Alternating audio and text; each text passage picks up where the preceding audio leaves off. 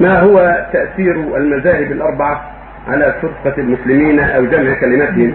وهل الإنسان ملزم باتباع مذهب معين؟ المذاهب الأربعة مذاهب علماء، أربعة علماء تفقهوا في الدين وعلموا من اتصل بهم، أبو حنيفة وابن مالك بن ثابت ومالك بن أنس الأصبحي ومحمد بن يزيد الشافعي وأحمد بن محمد بن حنبل الشيباني. هؤلاء علماء اشتهروا، صار لهم فقه، صار لهم علم واسع، قال لهم أتباع وأصحاب، اشتهروا وسميت المذاهب الأربعة. ولا يلزم أحد من اتباع واحد معين، لا، يلزم المسلمين اتباع الحق، اتباع الرسول صلى الله عليه وسلم.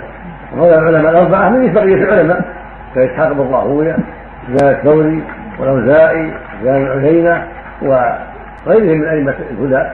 على الجميع، جميع المسلمين، أن يكونوا مثلهم، يعني يتبعوا الحق ويسألوا عن الحق وينظروا في الحق ويتعاونوا مع علماء زمانهم في اتباع الحق، وهو اتباع ما دل عليه القرآن أو دلت عليه سنة رسول الله عليه الصلاة والسلام.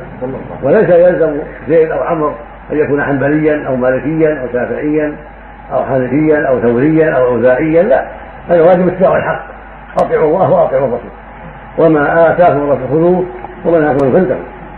ولكن يوجد من أتباع هؤلاء الأربعة ومن غيرهم من يتعصب حتى يسبب الفرقة، فالمتعصبون الذين يقولون لا شيء صحيح لما قاله أبو حنيفة، ولا خلوا يقولون لا الصلاة مع مالك، ولا خلوا يقول الصلاة مع الشافعي، ولا خلوا يقول الصلاة مع ابن حنبل، هذا غلط، هذا هو الذي يسبب فرقة تعصب.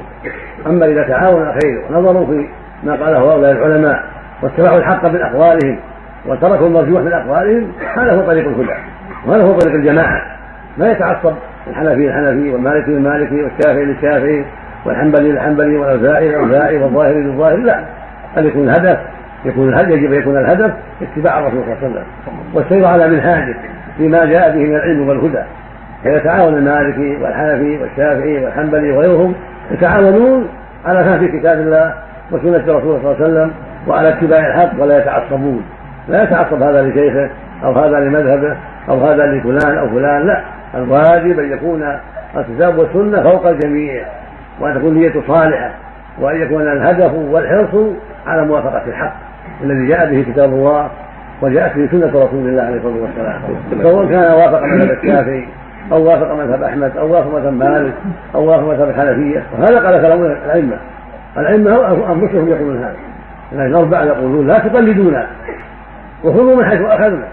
أحمد يقول ذلك، مالك يقول ذلك، الشافعي يقول ذلك، أبو حنيفة يقول ذلك، غيرهم ينهون عن تقليدهم وينهون عن اتباع ما قالوا بغير دليل وغير حجة، ويقولون أتباعهم وينظروا في الأدلة ويتبعوا الأدلة ويأخذوا بالحق، ويقولون إذا خالف قولنا ما جاء بالكتاب والسنة فدعوا قولنا، اتركوا قولنا، خذوا بكتاب الله وسنة رسوله عليه الصلاة والسلام. هكذا يقولون رحمة الله عليهم، هم نصحوا للناس، ولكن بعض الأتباع من جهلهم تعصبوا لهم بغير حجة وبغير دليل حتى فرقوا دينهم وضروا بالناس. نعم. ووحدة المذاهب هذه تنبط منها؟ هذا ممكن؟